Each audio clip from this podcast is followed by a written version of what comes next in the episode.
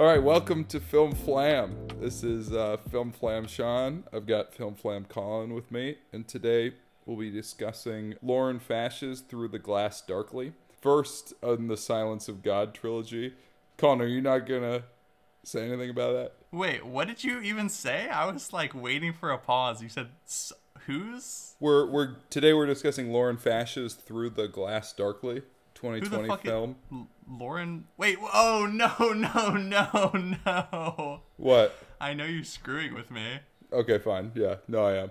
Um, it's Ingmar Bergman's th- Through a Glass Darkly. Literally though, I was like, I did a Google search for this movie, and a whole bunch of other shit with the same name popped up.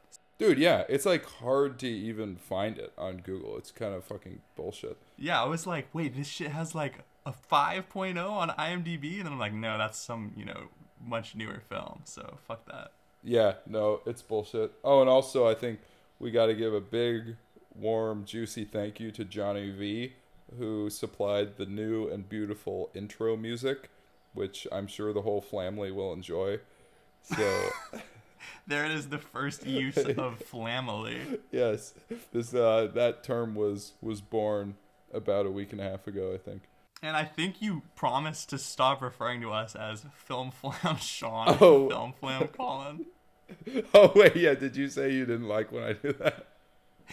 it's not that I don't like it so much as that I abhor every utterance out of your mouth. That, But you, but but that, oh oh, but it is crazy though because you invented that. So if anything, it should be like a compliment. It's like I fear what I have created type thing. Yeah, that's hey, that's Film Flam Colin for you. But anyways, we welcome the whole Film Family to this uh, this episode, and yes, we will be discussing the first in Ingmar Bergman's Silence of God trilogy, and we will probably not discuss the other two. So hopefully this does it. But first, Colin, why don't you ask me a question? Okay, well, you missed something. Is this a uh, box office success or a Oh. failure? It's actually a box office mystery. So I could not find any information on Yeah. the budget, the box office, nothing. So I'm gonna I would say failure. I would default to failure, but but to be fair, it's a box office mystery. Yeah, that makes sense because I mean, older ish movies like this didn't have stuff like that really meticulously recorded. Like, who knows the receipts at the Swedish, you know, theaters or whatever. Yeah. But still interesting. I, I guess that it would probably be somewhat a success, like made its money back type of thing. No way. Probably didn't not have chance. super big of a budget. I mean, it's only got four actors and. Oh, that's you know. true. I want to know though, is this your first Ingmar Bergman film? Fuck no. My first Ingmar Bergman film was The Seventh Seal. Um, which- Okay, I yeah. I haven't seen that one. Obviously, it's super famous. I know it for the scene where the dude plays chess with death, which Yeah. is obviously hugely famous. Yeah, pretty sick scene. Very nice visually. And yeah, in my uh, high school film class, I chose that movie and presented on it. Oh, that's cool. So how was it? It was good. Yeah, I think it really resonated with me at the time. Okay, interesting. Because this is my very first Ingmar. Not this is your, to be your confused first with. taste of Ingrid. Bergman. And are they related? I don't think so. I don't know. She might just be a Swedish surname or something. That had actually confused me because in The Godfather, there's a line where Michael and I forget Michael's lady's name, but they're walking. Like she says like something about would you love me better if I was Ingrid Bergman? And I was like, "What? That doesn't make any sense at all." The Seventh Seal director? That's hilarious, actually. I also love how everything goes back to The Godfather. It really does for me. That's uh what Bring it's up about. Marlon Brando, we got The Godfather. Bring up Greg I mean, Bones, that's- Godfather. Bring up yeah. Adam Sandler. You literally have an anecdote about The Godfather. That's true. That's true. I mean, better than all going back to Jack and Jill, I guess. Although it kind of does that as well. yeah, you just did it again. Dude, if you But- go on Ingrid Bergman's Wikipedia page, the very first thing that comes up is not to be confused with Ingmar Bergman. It's very similar for sure. They're probably both Swedish. It or yeah, it is to be confused. so, do you feel like watching The Seventh Seal did that help prepare you for this movie at all? Because it was an interesting, you know, I was thrust into the middle of this style a little bit. Yeah, yeah, I feel like it kind of did. Yeah, I mean, Um, yeah, you can definitely feel the Ingrid, or wait, Is it? fuck. The Ingmar Bergman. It, like it, and like I love the just the setting. That was one thing I was willing to to talk to you about when we get fully into it. But it was like Fårö or however the fuck you pronounce that. Yeah, he Um, made like multiple movies on this island, and then Yeah. bought a house there apparently. Yeah, I think it's awesome. It's so beautiful, and I was like looking into. I was like, man, could I like move to one of these places that is just beautiful in that exact way? And unfortunately, the answer is no. I think at least not soon. I don't know. Like a like a lot of uh, Europe has those regions that are so stunningly beautiful in that particular way that it makes me want to just retire and give up all my ambitions and move there and just soak it all in. But unfortunately, we can't do that, and uh, I think that might take away a little bit from the Film Flam podcast, which is the the major thing. So Yeah, we gotta. Every priority is centered around the flam, as we the refer to flam, it. yep, The, because the other we love our interesting family. thing. That's true. The other interesting thing, I, I was looking up Bergman's filmography, and he was super freaking prolific, dude. I didn't realize he directed like over 60 films, which is Really? absolutely insane. Yeah, that's like so many. I think that's probably more than like Woody Allen, who has made a movie a year for like 50 years at this point. How do you even do that? How do you have that much to like excrete? That's a horrible way to put it, but creatively, you know what I mean? Yeah, I, do you have any sense of how good those movies were, besides the like main ones? some of them are obviously like more famous and more important overall in his filmography but i'm sure he held himself to a somewhat high standard considering i don't even think this one that we watched is like one of his more famous ones but i still thought it was like very good. Yeah, so i doubt he made like any like stinkers. Yeah, fair. Yeah, it, it is kind of interesting to me when people will be that prolific because, uh, like, this one artist, Harold Budd, is, uh, yeah, musician that I really like. I sent you, I think, I think a song that I sent you, I was like, listen to this. This is like, like top tier ambient. And I think it was, I think your response was like, oh, like now I could kind of like see how this would be a cool genre potentially.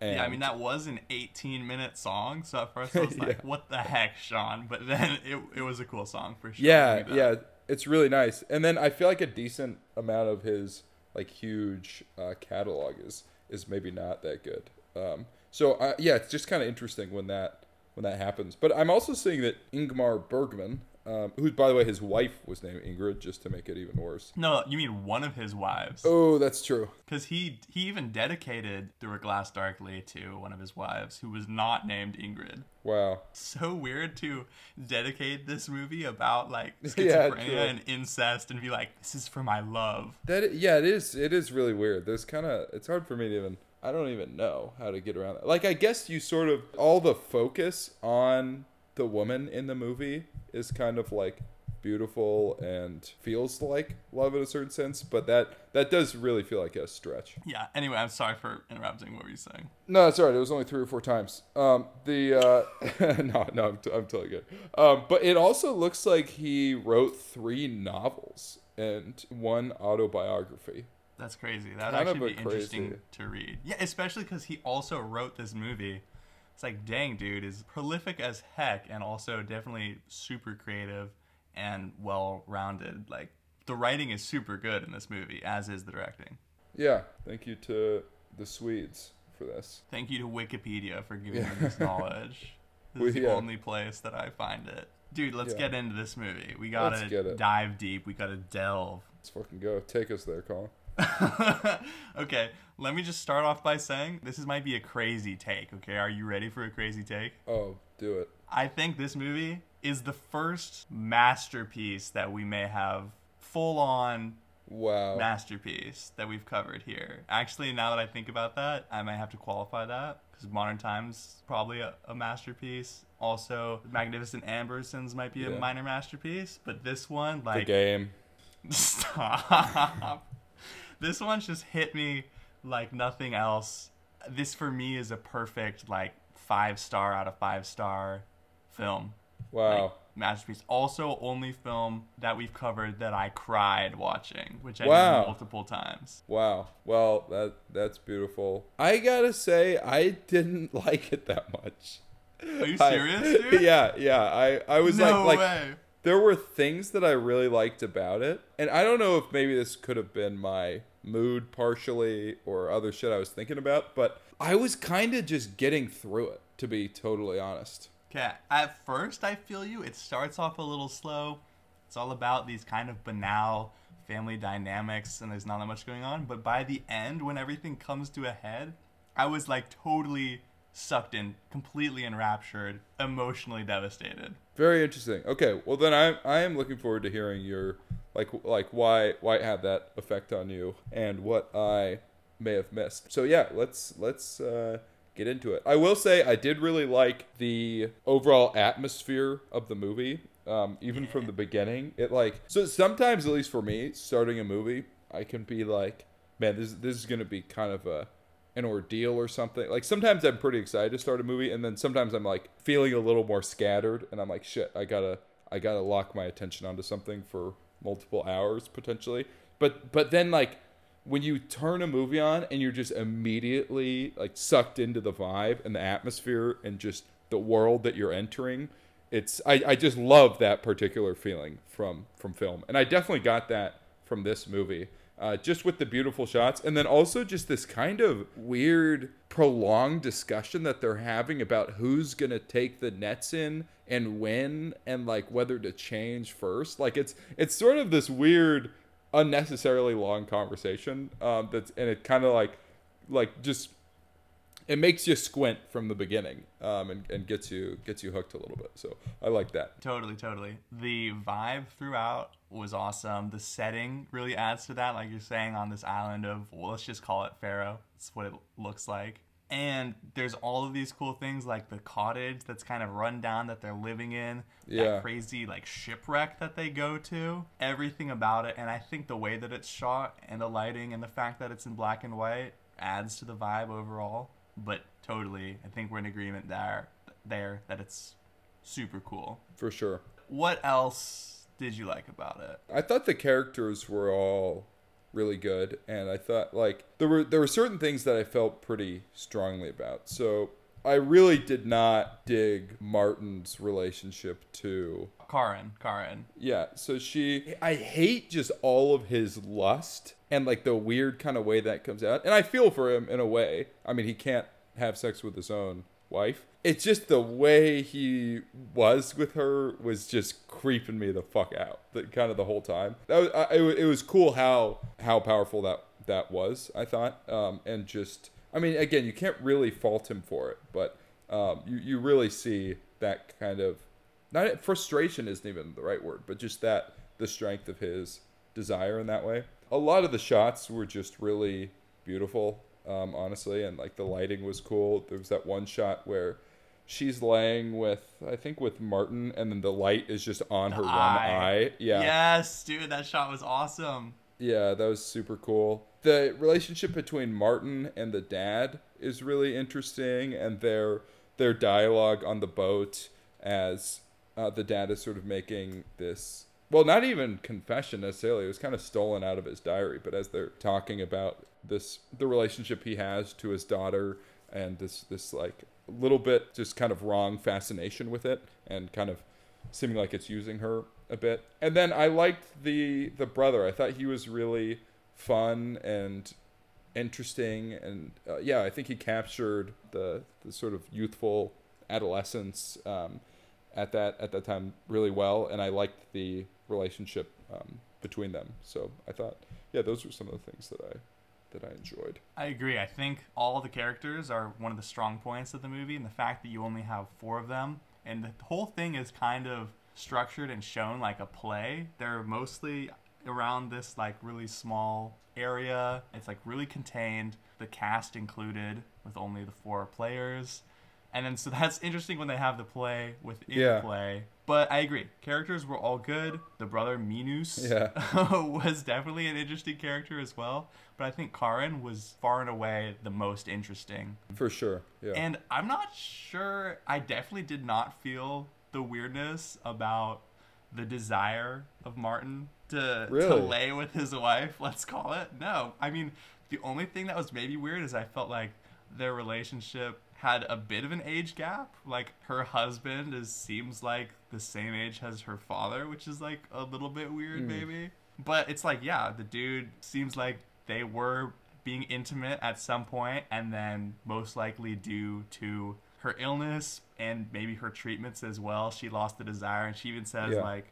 I think my desire will come back soon, and he's like, uh, you know, Yeah. yeah, he wants it, but like it's not super creepy or weird. I, I didn't interpret it that way anyway. I don't I don't know that I don't think he's actually doing anything wrong, but I think the way you see it, like you, you see, for example, when they're sort of cuddling, the way his his lips are, uh, the way he's sort of like moving his lips on her cheek. There's a couple times like that, and the, the thing for me is just she clearly doesn't want it. She clearly does not have any interest in him, but he still has this pretty powerful lust, which I I just I don't know. I just found it unpleasant to watch. I'm not I'm not faulting Martin for his desires, but it was just it was just giving me the the creeps a little bit. Okay, I could see that. And a lot of people, when I was looking up opinions on this movie, say that it wasn't necessarily the easiest thing to watch. Yeah. It wasn't super straightforward and entertaining. It was kind of hard to watch. And I could see that. But I think there were much more intense and disconcerting things than Martin's desire, which you, you probably agree with, right? Yeah, for sure. What about going back to the characters? What do you think about the acting portraying them? Uh, I thought the acting was good. I, I I don't know how much like the dad. Sometimes I felt like I wasn't totally getting his acting, but for the most part, I felt like the acting was quite strong. Certainly from Karin, she was like incredible the whole time. Dude, yeah, she was so good, especially like a lot of those scenes towards the middle and the end when she's flirting with going off into the deep end and like then having like these lucid Yeah. moments was absolutely insane. Like really good acting for sure. Yeah, and there was one particular quote. I wish I had gotten it beforehand, but where she she's with the brother and they're on like the sort of like cliffside or whatever, and then she describes something that she sees in the distance in kind of a weird way, and then she says something like, "I can only." Really say this to you i would never say this to them because they wouldn't understand but it, it i remember that being interesting because it felt like the thing that she was saying was sort of weird and kind of indicative of her uh, mental illness, but also, if I recall correctly, kind of beautiful. Like it was an interesting way of seeing the world or seeing something. It's a genuine thing in that she's having these, you know, powerful experiences that to her really are real and really do matter, and they they kind of are. Like like as- far as they are experiences that's you know that itself is important. And sometimes like in that in that case even someone who's not schizophrenic can kind of connect with it and see that she's seeing this world imbued with the sort of extra meaning that it doesn't have. But you can kind of like get a glimpse of it and appreciate it. But then of course it she actually does have like a very destructive mental illness Yeah, and that's one of the uh, I think the main thing that is so like emotionally devastating about this movie. And it's even when she says to your brother like they wouldn't understand, like you're the only person who will.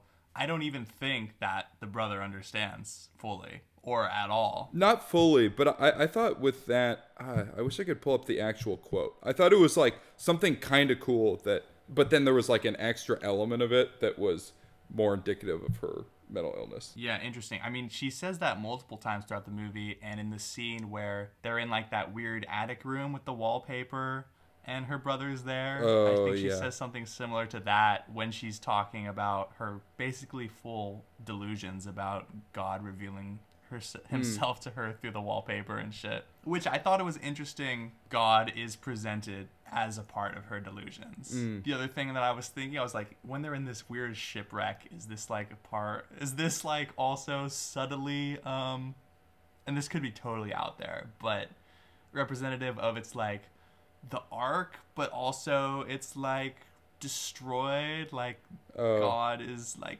dead or whatever. Or, I don't. I don't know. That's probably reaching. But like you're saying about the writing, I thought that was one of the biggest strong points about the movie. I thought it was super well written.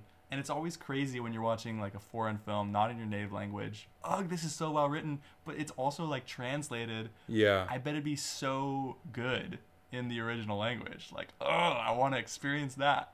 Yeah, yeah, totally. Um, but a lot of the dialogue was was just insanely good. Yeah, agree? yeah. There was a lot of a lot of good stuff for sure. And just yeah, her her like Hell yeah. descriptions of her delusions and stuff I thought were were really interesting as well. I did yeah, one of the most captivating scenes for me was just when she was describing the scene that of of like God coming. This whole delusion in her mind, not when he actually came later, but just just this idea and and it just like really got me into the mindset of what what that would feel like to be like man like he is coming whoever this i mean it's god but this this like incredibly important being and there's like everyone just recognize the recognizes the power of this thing and like it's about to happen. Like that's just a fucking crazy state of mind to be in.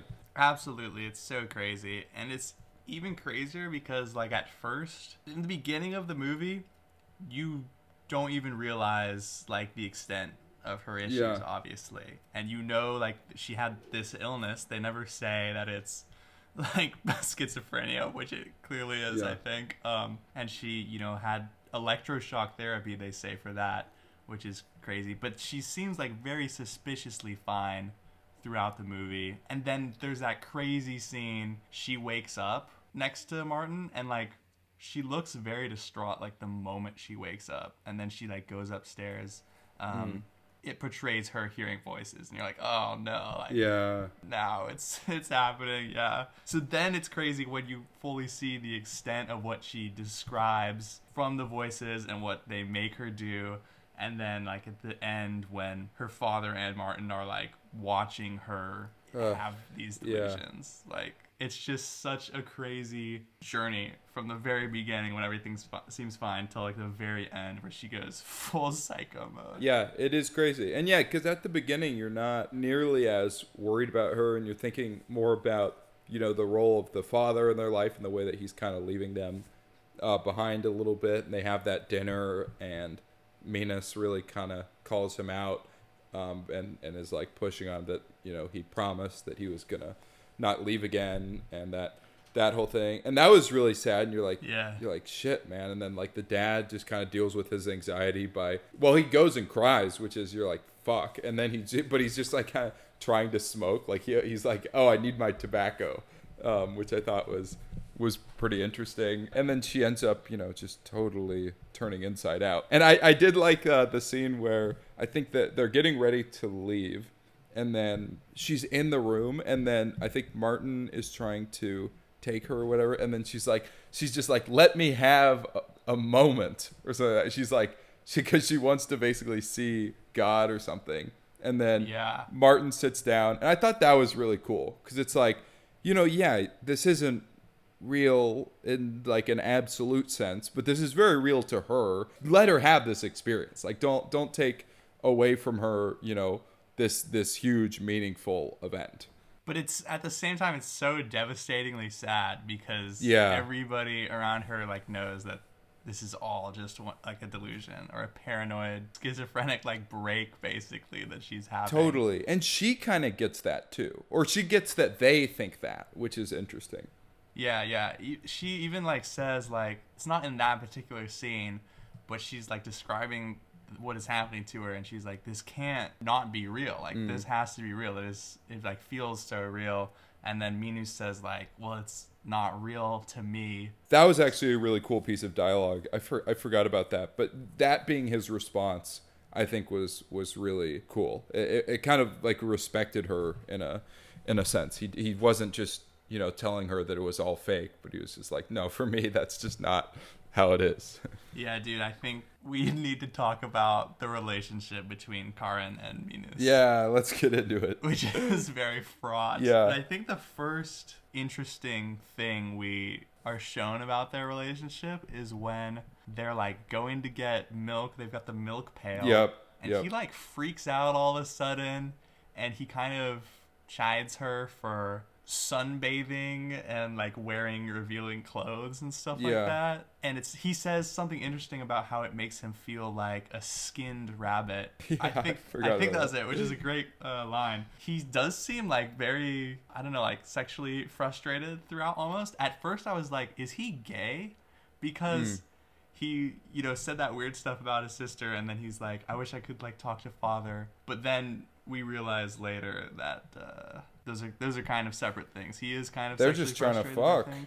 Uh, I don't know about that, but he's also like desperate to communicate on a deep level with his father. Yeah, yeah, for sure. But yeah, that uh, that scene that you're talking about with the the milk thing, that was I was like, wait, this feels weird between them. Like it, it did to me seem like he was saying that he was kind of attracted to his sister, and but I was like, is that really the the way this is gonna go? But just because the the specific words he used were weird. It was like he was she was talking about how he's gonna get uh, you know a girlfriend or whatever, and then and then yeah, he's like you're saying he was like he was like oh you like you're like you do all this hugging and kissing with me, and you're like half naked when you're sunbathing, blah. blah. It was like that's a really weird response. I, I'm not quite sure what to think of how he sees his his sister or what their you know relationship is like in a in a broader sense, but that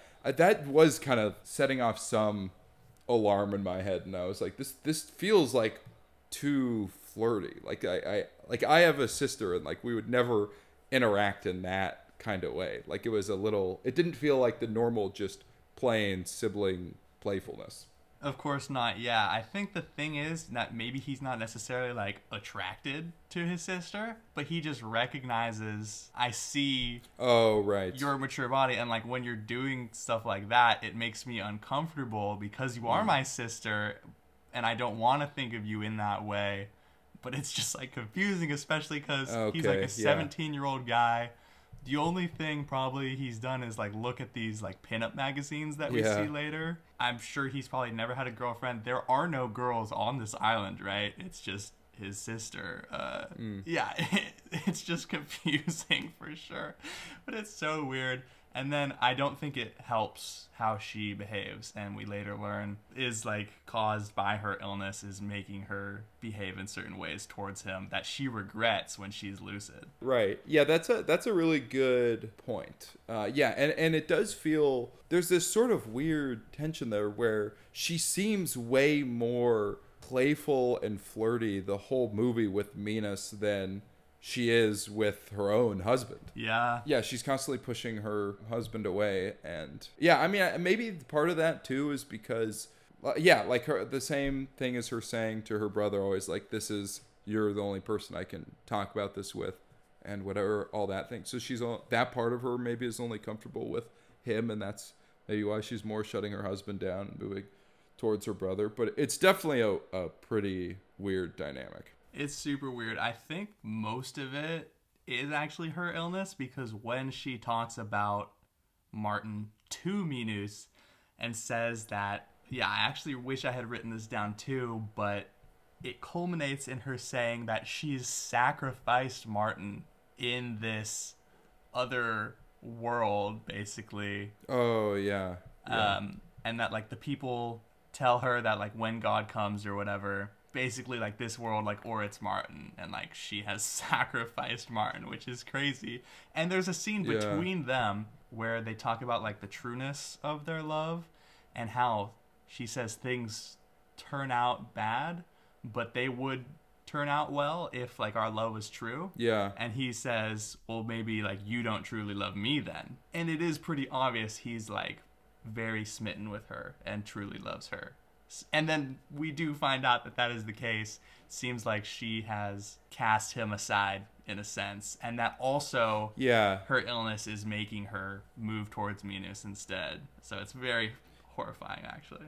Yeah, yeah, and and yeah, you never just get a sense that she like really just loves and is smitten with Martin. Like it, it always feels like she's sort of more pushing him away for the most part, and it's it's a bummer. It's not it's not really comfortable on either end. Like that sucks for Martin, and it also sucks for her.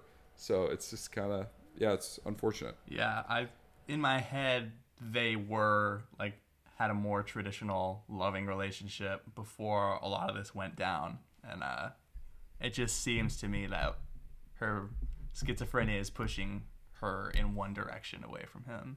Yeah, I think that makes sense. Yeah, Ugh. Now, okay. So we let's go. we talked about the relationship between her and her brother. let's talk about the relationship between Karin. Wait, whoa, whoa, whoa. We did not finish with her brother. Oh, we done? You have more? Well, I just like what the fuck like oh, you're right. We did not. why finish. did We yeah to talk yeah about yeah the sex implication.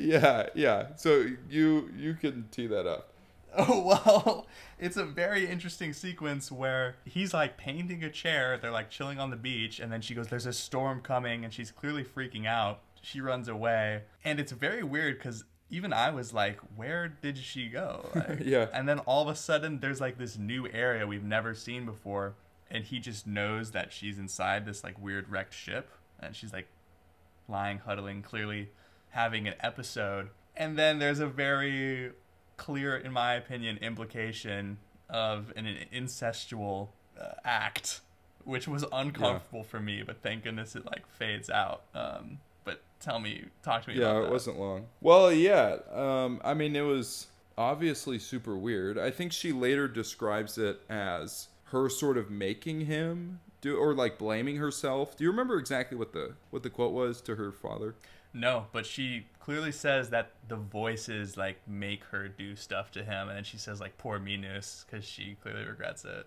Yeah, and it does seem like poor poor Minus because I, I feel like it's yeah. I mean, obviously he has his own sort of confusing thing going on. There's that, but he does really feel like a victim of that. That doesn't seem like something that Minus was actually into. You know, um, even if he participated. But yeah, I, I don't know. I was just curious if you had any broader sense of, of why she, her the voices would would push her to to do that. I don't. Does that like sort of, I don't know, like christen the the throwing away of Martin or something? I yeah, I don't know. I wasn't sure how to take it. Yeah, that's an interesting question. Maybe it is like throwing away this traditional, uh, legitimate loving relationship. Because she even says at some point to Martin, she says, You are so loving and I'm so horrible, or something like that. Do you know what I'm talking mm, about? Yeah. And I'm sure that's like her illness manifesting. Maybe she doesn't think she deserves like a true relationship. Mm. And these like thoughts are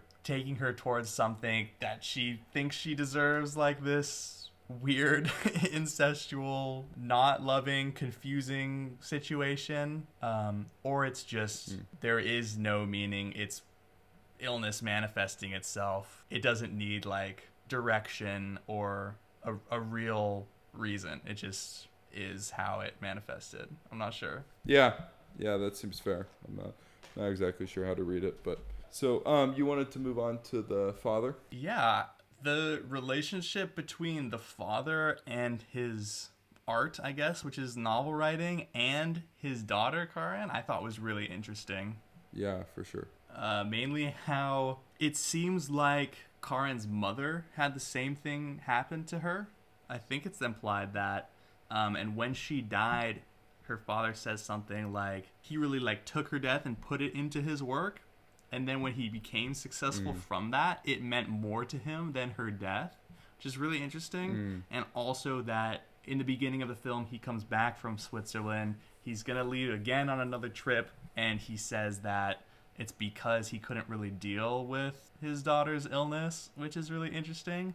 And he has this kind of perverse fascination with her illness that he Yeah. reveals he kind of is fascinated with how it pro- is progressing and that maybe he thinks he can imbue that into his work as well and achieve a greater success artistically Yeah. because I believe his books sell well, but Minus says something like he only cares about the reviews Yeah. and the very very interesting conversation between the father and Martin on the boat Martin. where yeah. Martin really goes to town on his books saying he has like never written a true word and it's all just like clever half truths and things like that which the father basically agrees with in a sense. So I think he is creatively a bit impotent. But by the end of the film, he has come more to terms with his relationship with Karin and with like his love for her and his family, which is kind of hinted at when he tells Martin about his failed suicide attempt.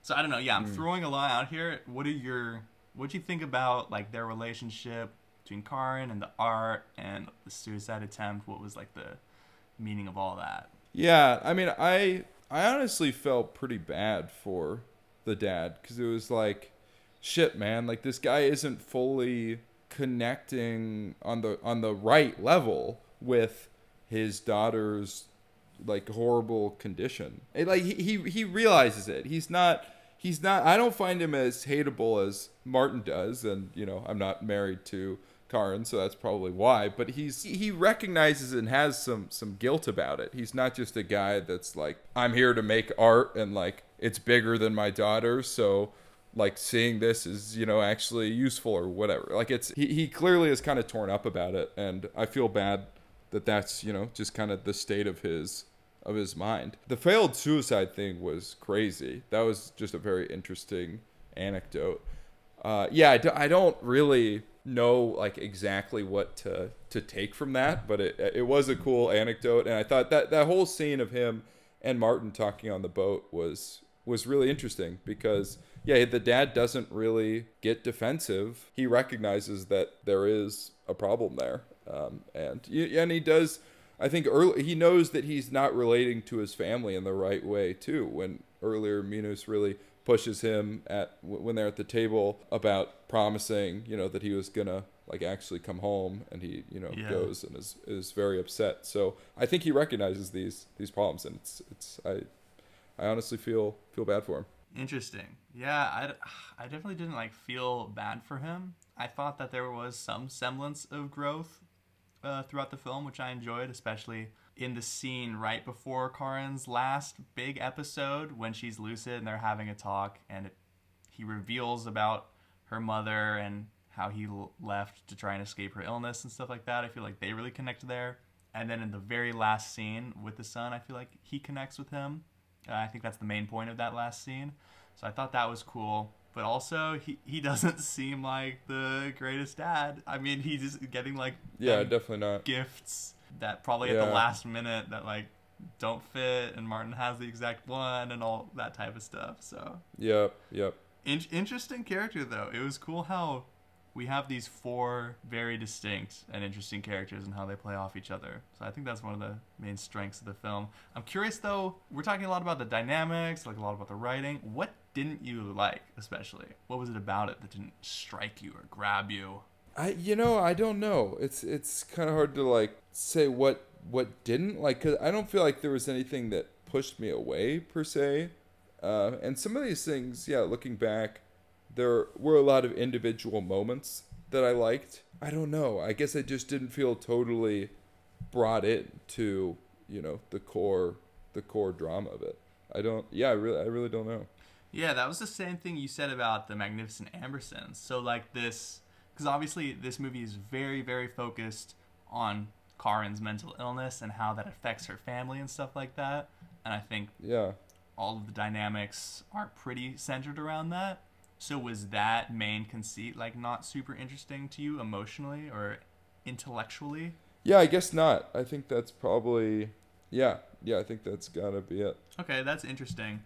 What about because like that final sequence to me where they're in that weird attic room or whatever, um, and they're watching her as this delusion is happening where she thinks God is coming like to me, yeah. that was just the most insane sequence like ever, and I was totally gripped. Did was that intriguing to you? Yeah, yeah, for sure. When she's like freaking out and thinks God's a spider or whatever. Dude, when she said that God was a spider, I was like, "Holy shit, that is genius." Yeah, it's so fucking creepy and weird. And yeah, that was. Uh, you really don't know how it's gonna go either. You you don't know how, like before find before she starts freaking out. You don't know what you know seeing like her face of God is gonna is gonna be like, and then it's just a just just fucking madness and and chaos and destruction. So that yeah, that that was definitely a very intense scene. I thought it was interesting how she gets uh, he shoots her with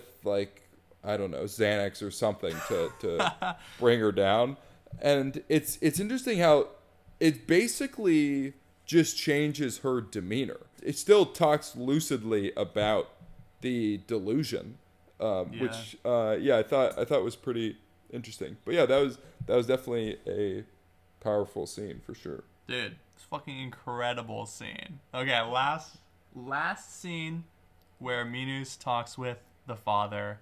And I read that most of the criticism for the film was around this particular scene, and actually that Bergman himself, looking back on it, didn't necessarily like this scene, how it capped it off. Huh. Okay. Interesting. Yeah, tell me about your your thoughts or opinions though. Where he says Um. love is either proof for God or love is God. Oh yeah. I didn't really connect with the like philosophy of what was was going on there. It just seemed a little bit nonsensical to me. I mean, I could sort of get into the the vibe of it a little bit, but that just I don't know. That was just a, like a kind of strange and somewhat nonsensical conversation in my Really in my mind. Yeah. interesting. I thought it was really powerful. Obviously, like yeah, I didn't necessarily completely agree with the philosophy of it either, but I thought it was an interesting way of looking at things, and that obviously it was important for the father's character, how he Yeah. And Minus kind of learned to relate to Karin's condition and how they can still help her in a sense by loving her, even if Mm. they can't truly do anything to help her with her potentially, probably at that time, it was an incurable condition, is horrible. Right. And then obviously it's really important that Minus is finally connecting with his father on a deep level about Karin too, which is important. Yeah. So I thought it was cool. I thought it lot brought a lot of those things full circle. And if that wasn't there, I agree that it might be a little bit of a drastic tonal shift, especially because nobody seems especially sad that Karin is gone or uh, shaken at these really intense events where they had to drug, you know, his daughter and all this stuff. Um, right. but I thought thematically it brought a lot of things full circle that maybe it wouldn't have felt as complete without that scene. Right. So yeah, yeah, it. yeah. I think that's fair. And it it is cool that Minus and uh, his dad are actually connecting finally, and he he is having that conversation that he's wanted to have for so long. Um, Dude, and he says Yeah, some it is. crazy stuff. He's like, he says something like the earth like burst open and I was there, or like something super insane. And the dad's like, yeah, I know what you mean. And it's like, holy shit. yeah. It, yeah. It's also interesting. Like the I don't know what the right word is for this, but the sort of like framing of the shot is interesting, where the Minus is just like looking very intently at his dad, and his dad is just sort of like gazing downwards. Yeah. just in intense thought. Yeah, I think it was nice to see them process that together. Oh, and also the the helicopter was sick as fuck. Yeah. I was like, oh, it makes sense that the ambulance is a helicopter, but like, I didn't even, we don't really think about that. It's like a vehicle in our society usually. So Yeah, yeah, yeah. obviously they're on an island, so it makes sense. Right. Yeah, it's a pretty funky looking helicopter. It looks like a dragonfly or something. Is that what she interpreted the coming of the god as the spider to be? Oh, interesting. This interesting. Helicopter, and then the helicopter is like making a lot of noise and like opens the door Huh. or whatever.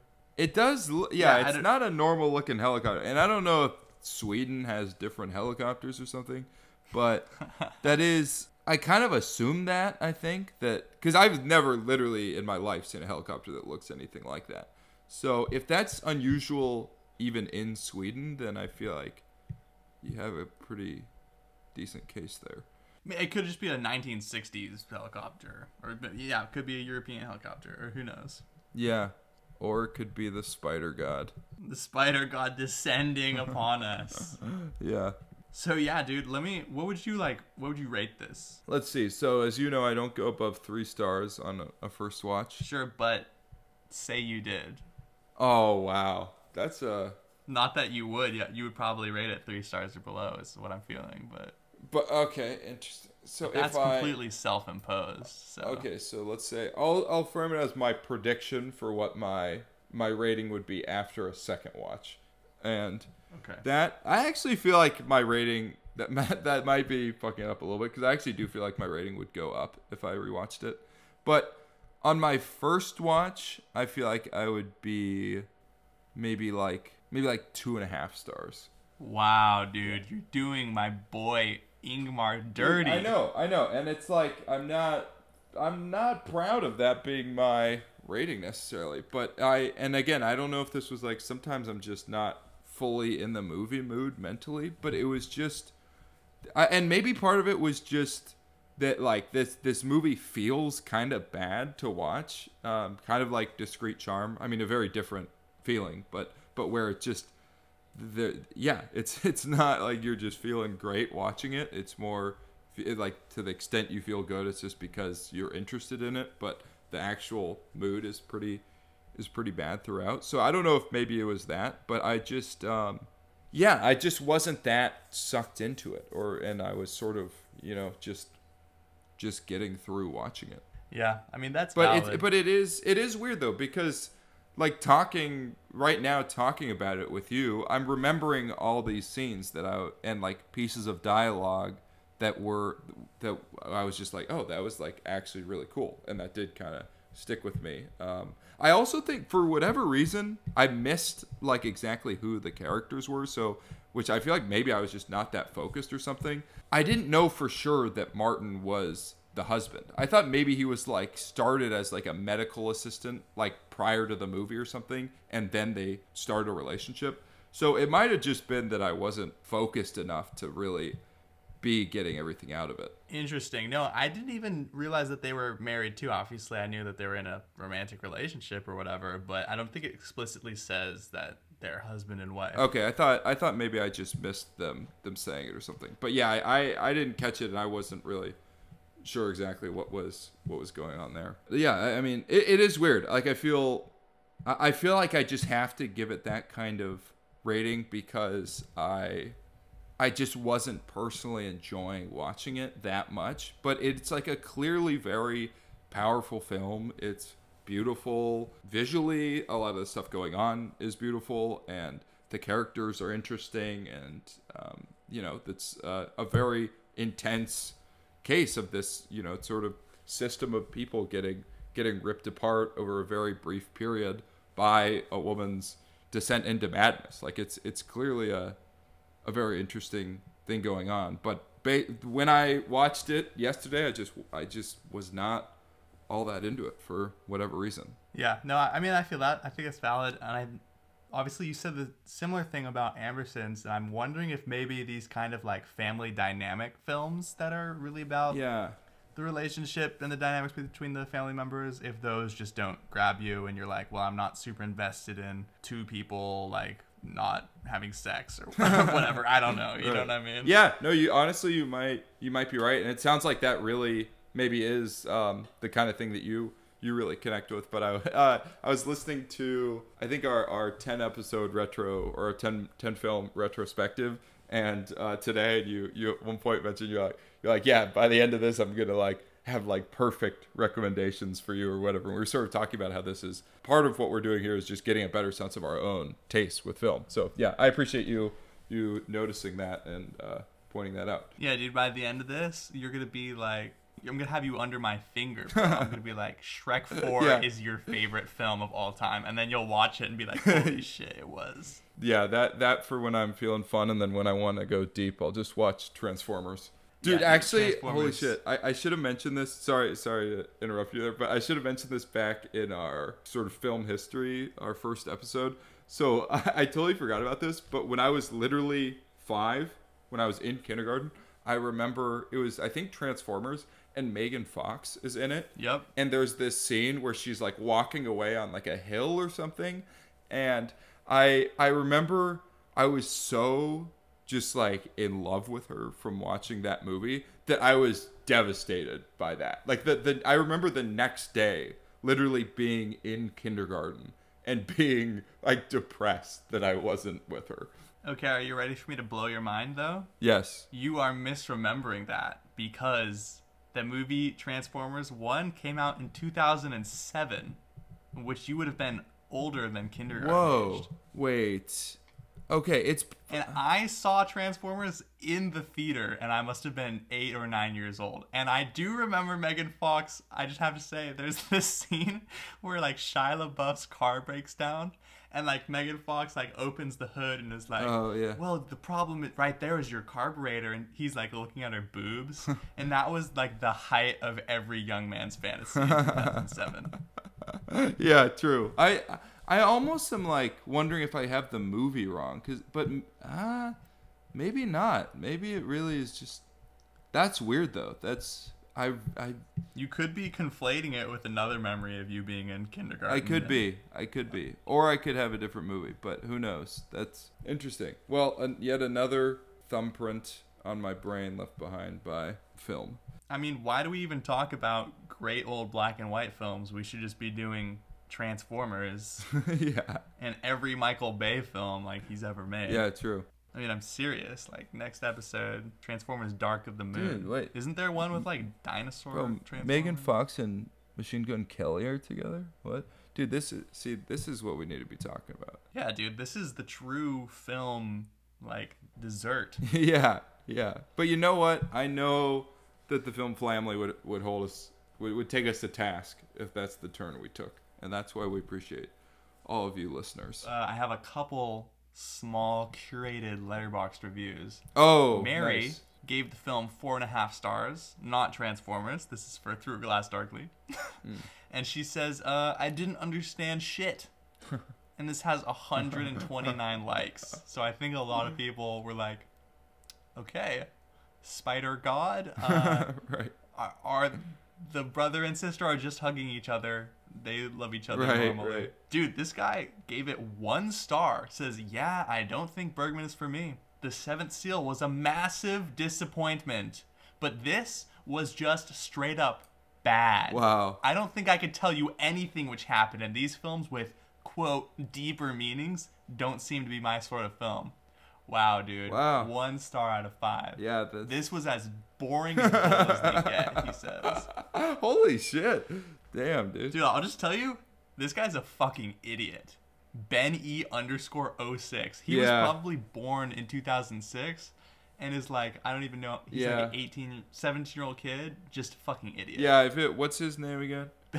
ben E underscore 06. Okay, if- if Everybody go and anyone- trash this yeah, guy. if anyone knows where Ben E underscores six lives, please email us. No. We will read it. Well, the if you have his address or know when he's different places, when he gets home, what time he wakes up, any of that information would be great. And if I honestly just go, just go fuck that guy up. That's that's some bullshit. no, we do not. We endorse Film Flam do not violence at, uh, no, we do not endorse. Flam- any of mostly that. film flam Colin. Okay, last Letterboxd review. This person says, I, for one, welcome our terrible stony faced spider god.